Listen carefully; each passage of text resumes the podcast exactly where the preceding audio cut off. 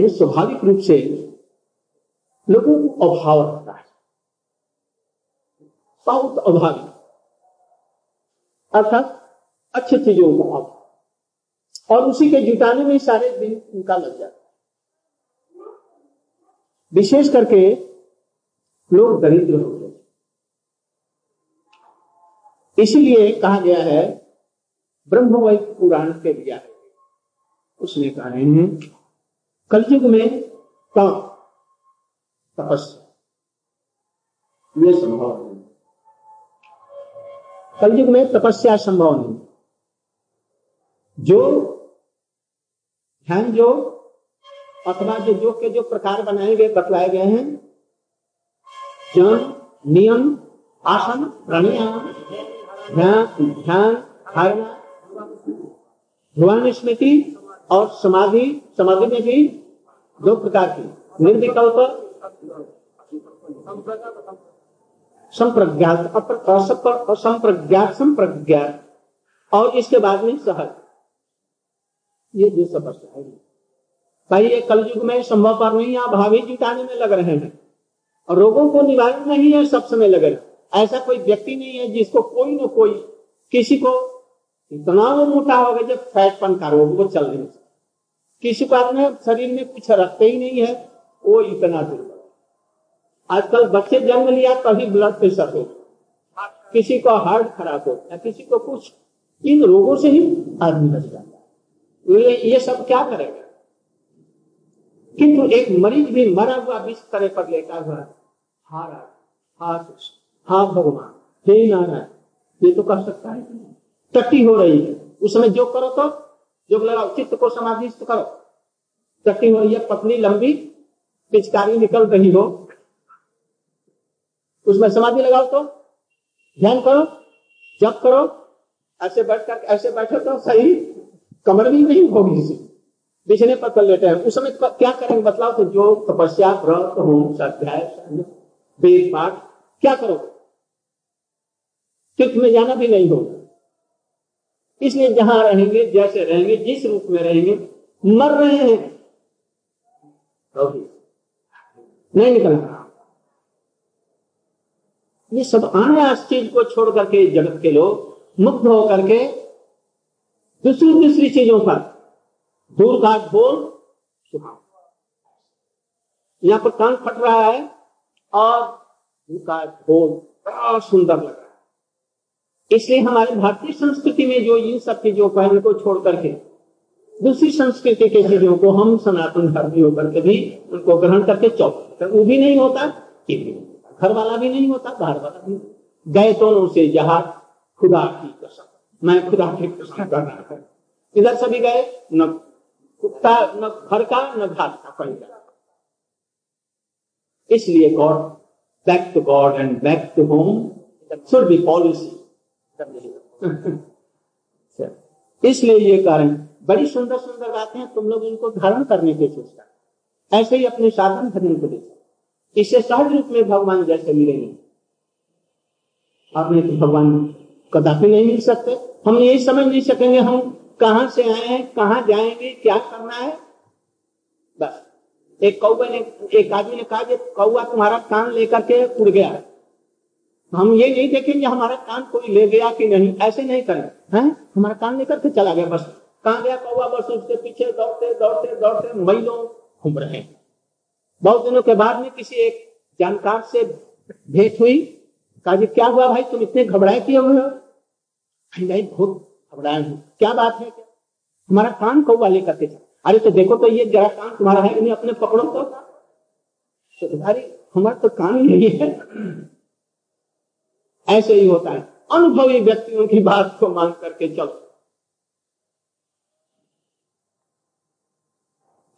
तो कह रहे हैं इसलिए कलयुग में जो का विद्या यज्ञ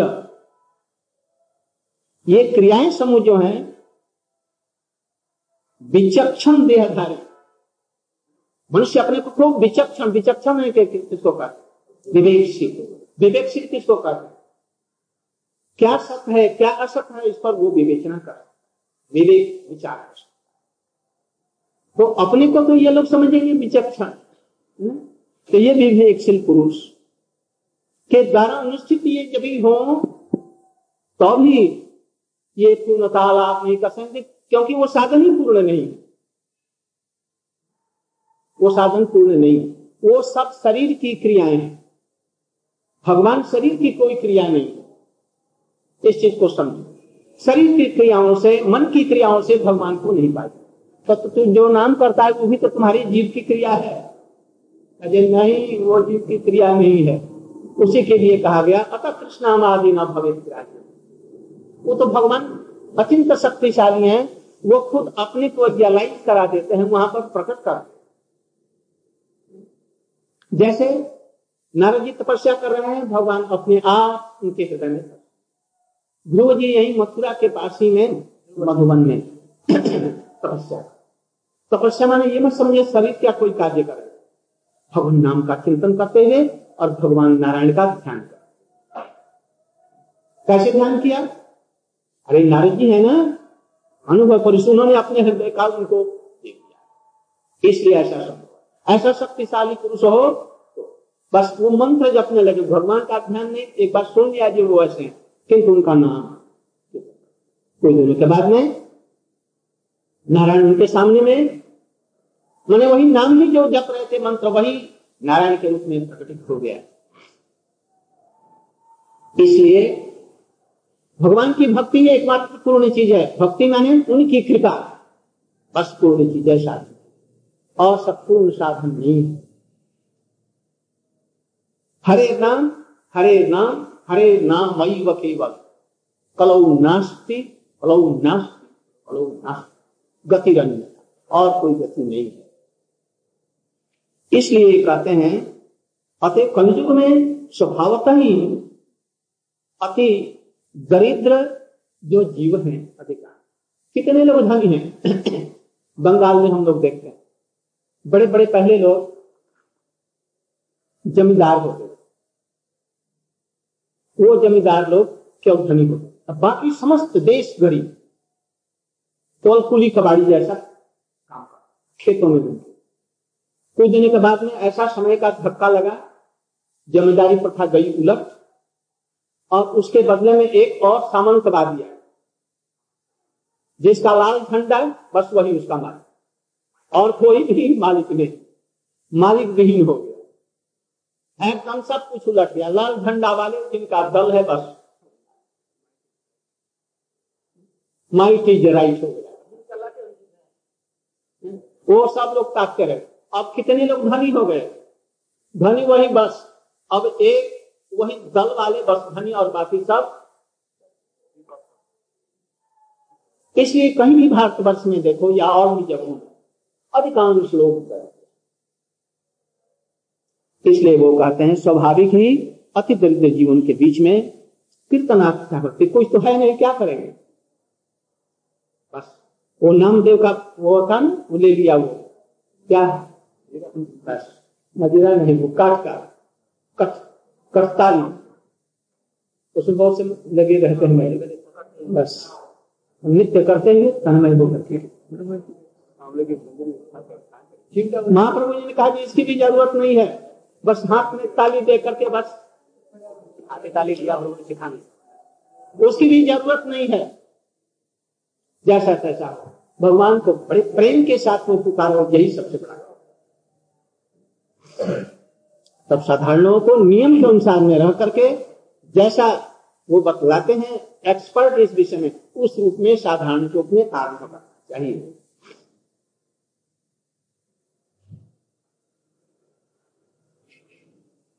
इसी तरह से अन्यासी ये जो पूर्व युगों में जो तपस्या से, योग से और जो उपायों से जो उनको फल मिलता था, कल युग में बिना पैसे की ही, बिना शारीरिक शक्ति के, बिना योग समाधि इत्यादि के, बस भगवान नाम के द्वारा सहज रूप में वो चीजें प्राप्त हो जाती। इसलिए कलयुग की इतना महिमा बताई गई।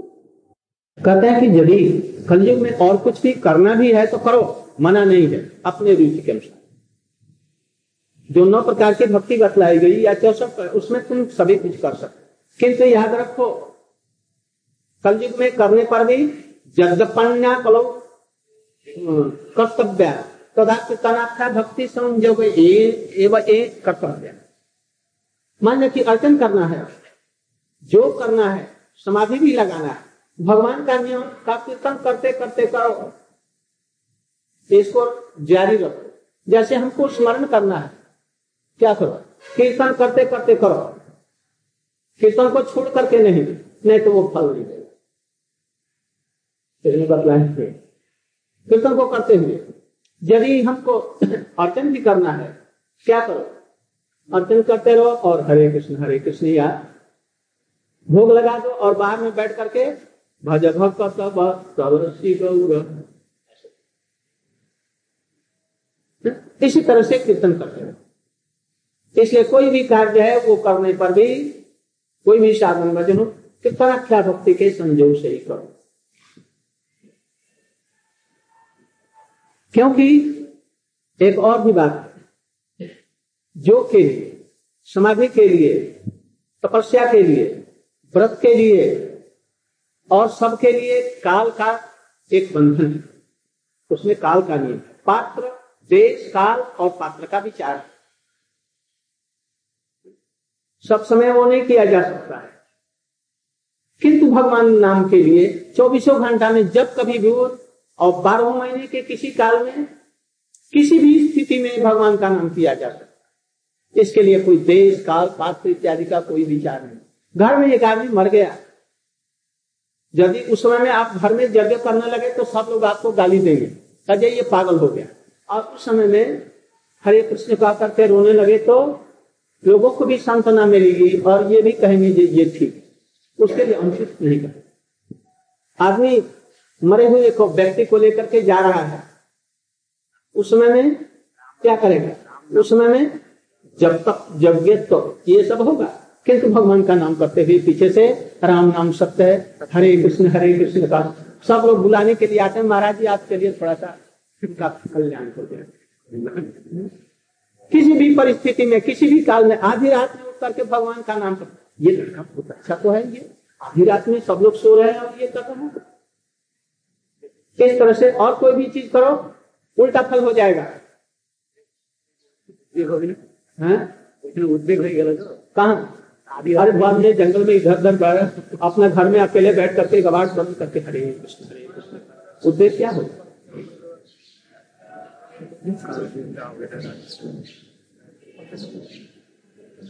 इसीलिए कलयुग में यदि और भी कुछ करना है, विशेष करके 9 प्रकार की भक्ति नहीं करनी है तो हरिनाम संकीर्तन के माध्यम से, उसको छोड़ करके मत करो। सुमेधा पंडित वो है ना, क्या सुमेधा? श्लोक लाइन आसन बढ़ने से नहीं, कृष्ण तेजस कृष्ण वर्णन संघर्ष पार्षद जगह संकीर्तन प्राय त्यजंते ही। और एतत् निर्विद्यमानानां इच्छतां अकुतो भयं योगिनां निर्नितम् नामन कीर्तन। योगी हो, जो कुछ चाहता है, नहीं चाहता है, सब प्रकार की इच्छा है, कोई भी इच्छा नहीं है, मुक्ति चाहता है, सुख चाहता है, शांति चाहता है, संसार की कामनाएं वासनाएं नहीं है, प्रत्येक अवस्था में वो व्यक्ति भगवान का नाम कीर्तन कर सकता है। ये पारंपरिक हमारी और सब में विचार है, इसमें विचार नहीं है। किंतु हरिनाम करते समय 10 प्रकार के नियमापराधों का विचार चाहिए, जरूरी है। इससे बचने की चेष्टा करो 10 प्रकार के नियमापराधों से। और नहीं, यदि वैष्णव के अपराध से नहीं डरेंगे हम लोग नियमापराध से, तो कदापि भी भजन में वो सिद्धि नहीं, बल्कि और लेना का देना पड़ जाएगा, अपराध हो जाएगा। इसलिए 10 प्रकार के नियम अपराधों को ये समझ करके बचना चाहिए। मैं उसका केवल थोड़ा सा मैं कह देता हूं, बहुत बार हमने समझाया है। पहला, साधु लोगों की निंदा मत करो। साधु निंदा की तो बात क्या, निंदनीय व्यक्ति का भी निंदा मत करो यदि कल्याण का।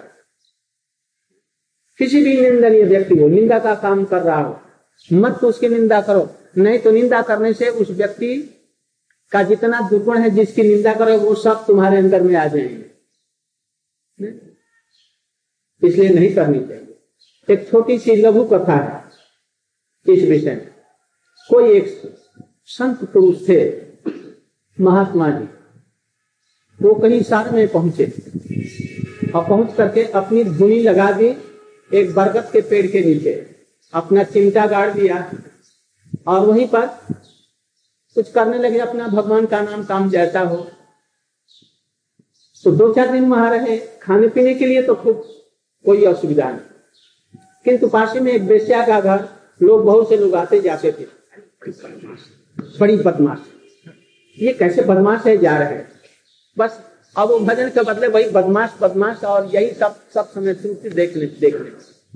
और वो बेस्या ऊपर से देखती थी, वो हमारा सौभाग्य है कि हमारे किसी पूर्व जन्मों के हमारे सौभाग्य से महात्मा जी यहाँ पर था।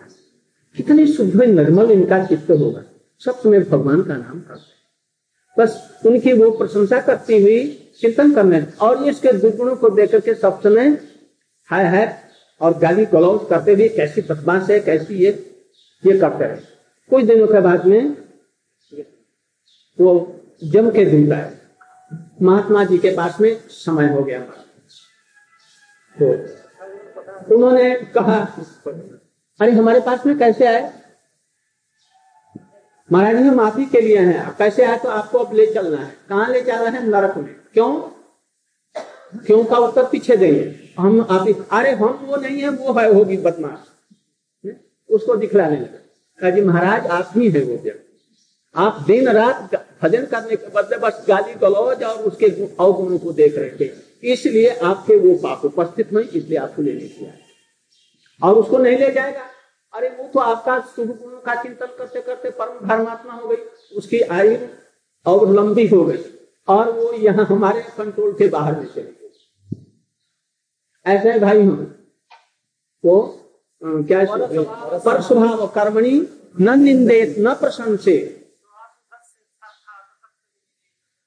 यदि कोई गुण है संसार में, उनको भी चिंता मत करो और अवगुणों को भी चिंता मत करो, क्योंकि उनका पर स्वभाव जो है वो तुम्हारे अंदर में संक्रमित तो हो जाएंगे और तुमको डुबो देंगे। इसलिए सब समय भगवत चिंतन, महात्माओं का जो विचार है उसका चिंतन, दूसरे की निंदा समर्पण। इसलिए साधु वैष्णव की निंदा और शिव इत्यादि जितने भी देवता देवी हैं, भगवान के अवतार हैं, उनको कृष्ण से अलग मत समझो। अलग मत समझो कि वो अलग शंकर जी भगवान है, हनुमान जी एक भगवान है, दुर्गा जी एक भगवान है और ये सब भगवान है, ऐसी मत कल्पना करो। वो भगवान के ये शक्तियां हैं, भगवान से राम और जितने भी अवतार हैं वो कृष्ण ही हैं, ऐसा उनके प्रकाश। और यदि ऐसा समझेगा जो शंकर जी एक स्वयं भगवान है, राम कृष्ण एक भगवान है, राम एक भगवान है, तो कब शिव के नाम को भगवान के नाम से पृथक मत समझो, उनके महात्मा इत्यादि को। वो भगवान नाम के महात्मा से ही उनका शंकर जी भगवान नाम करते हैं और जगत के जीवों को मुक्ति देते हैं, इसलिए उनसे अलग मत समझो। गुरु के प्रति अवज्ञा नहीं होनी चाहिए। गुरु के प्रति जो गुरु ही नहीं है उसके अवज्ञा का कोई प्रश्न नहीं है।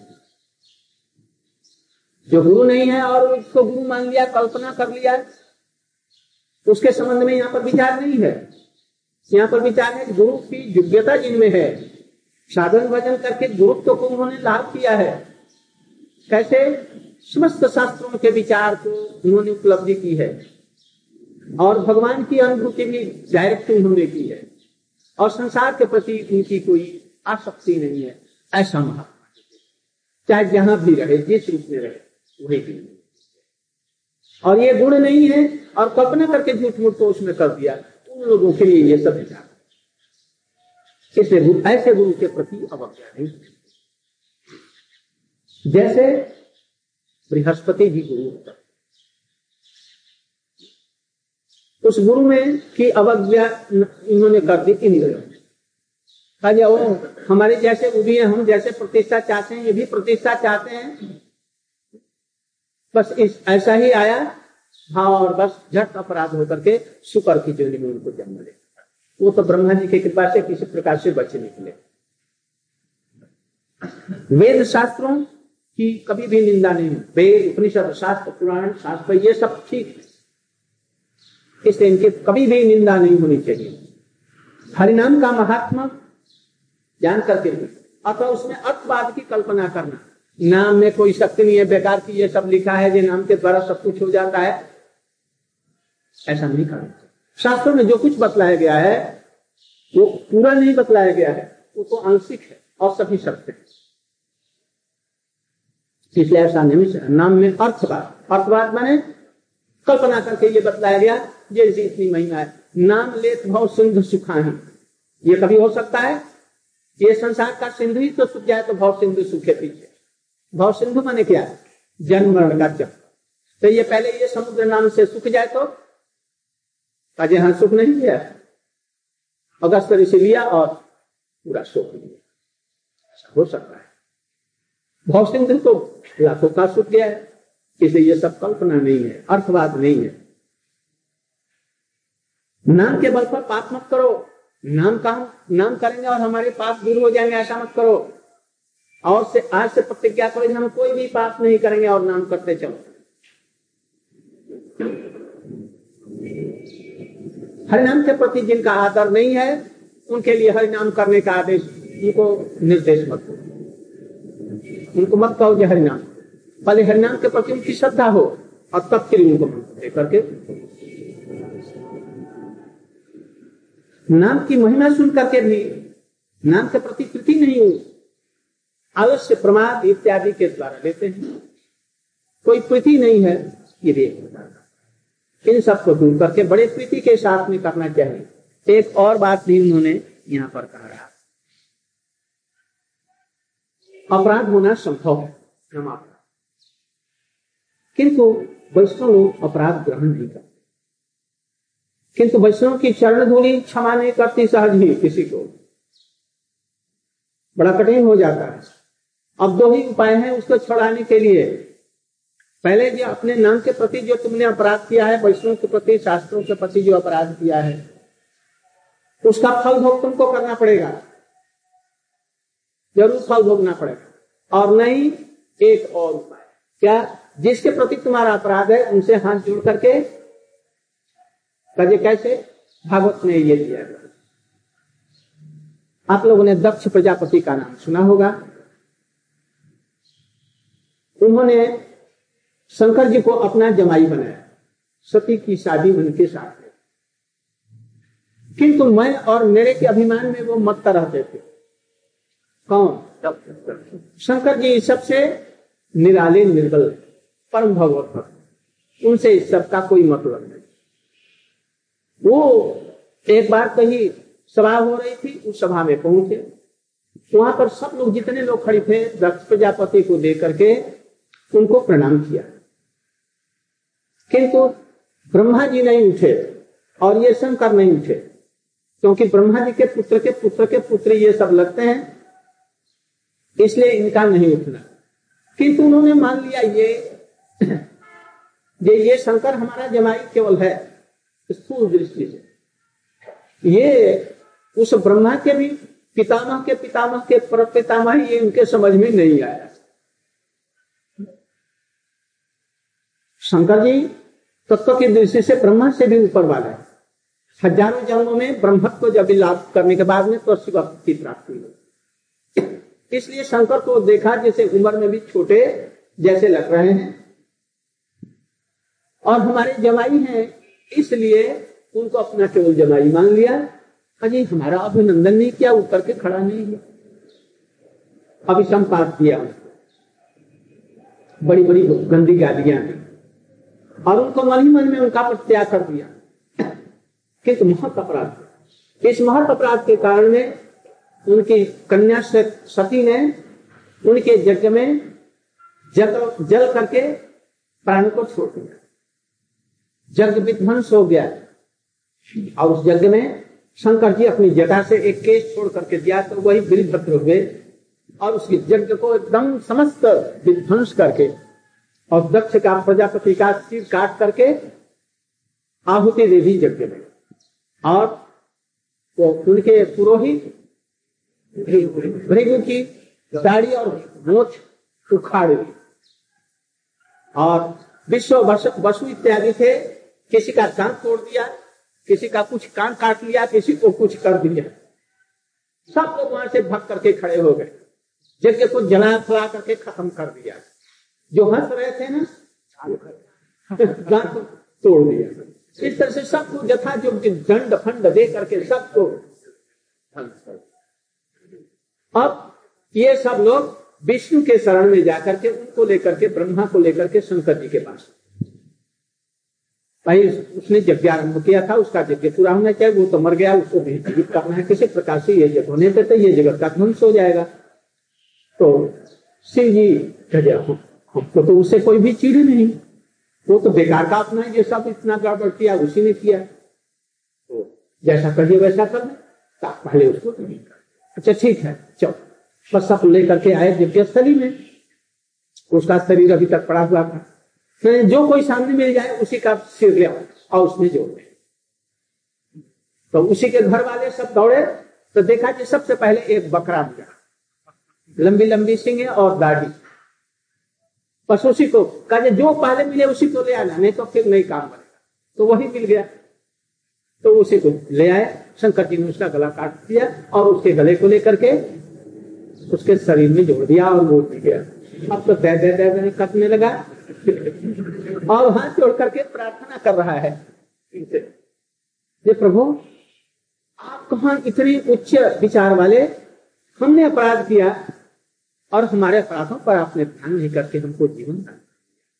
सचमुच में मैं बकरा ही हूँ, अब मुझको उपलब्धि हो गई। ये जीवन प्रजाओं को उत्पन्न करने के लिए, बस इसी के लिए जीवन नहीं है।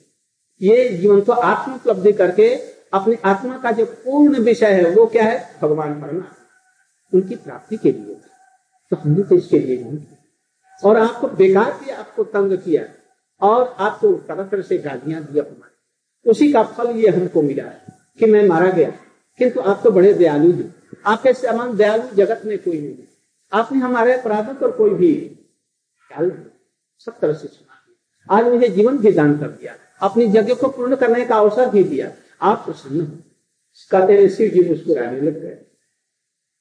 तब उसका अपराध क्षमा हुआ और तब फिर वो समझ बुझ करके तब फिर भगवान के फिर उसका यश। इसलिए यदि किसी के पास में कोई भी तनिक भी कोई अपराध हो वैष्णवों के निकट, वो कुछ ग्रहण नहीं करते, क्योंकि यही इसकी चरण धूलि ग्रहण कर लेना, भगवान भी क्षमा नहीं करेंगे। इसलिए उनसे जाकर के मीठी मीठी बातों से प्रसन्न उनको करके और उनके अनुगत हो जाने से वो सब क्षमा कर। यदि भजन करना है तो अपराध होंगे, जरूर होंगे किसी न किसी प्रकार। हम तो ना समझ है, तत्वों का ज्ञान नहीं है, कैसे उनको सम्मान करना चाहिए, उनका अधिकार क्या है, ये भी नहीं समझ में आता। हम समझते हैं कि वो तो मनुष्य हैं, हम भी मनुष्य हैं, बराबर हैं, ऐसा समझ लेते हैं और अपराध कर देते हैं। इसलिए भाई ऐसा मत करो, वैष्णव के प्रति अपराध हो जाए खूब सावधानी के साथ में उनसे क्षमा। यही दो उपाय है, या तो कर्म फल भोगो, तो भोगने में तो करोड़ों जन्म लग जाएंगे और तभी न जाने क्या होगा, इसलिए वो मार्ग प्रशस्त नहीं है भोगना। दूसरा मार्ग प्रशस्त, अपना अभिमान तन सब छोड़ करके उस व्यक्ति के प्रति क्षमा मांग करके सहज रूप में फिर प्राप्त हो।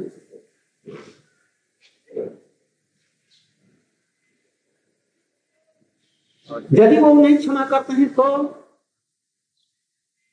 सब समय उसके लिए चेष्टा करते रहो। इधर में अभिशांत नाम लो, अपति अभिशांत नाम, तो वो जरूर प्रसन्न हो जाएगी। और दूसरी बात, वो प्रसन्न नहीं होंगे तो समझना चाहिए आप वैष्णव, ऐसा भी हो सकता है।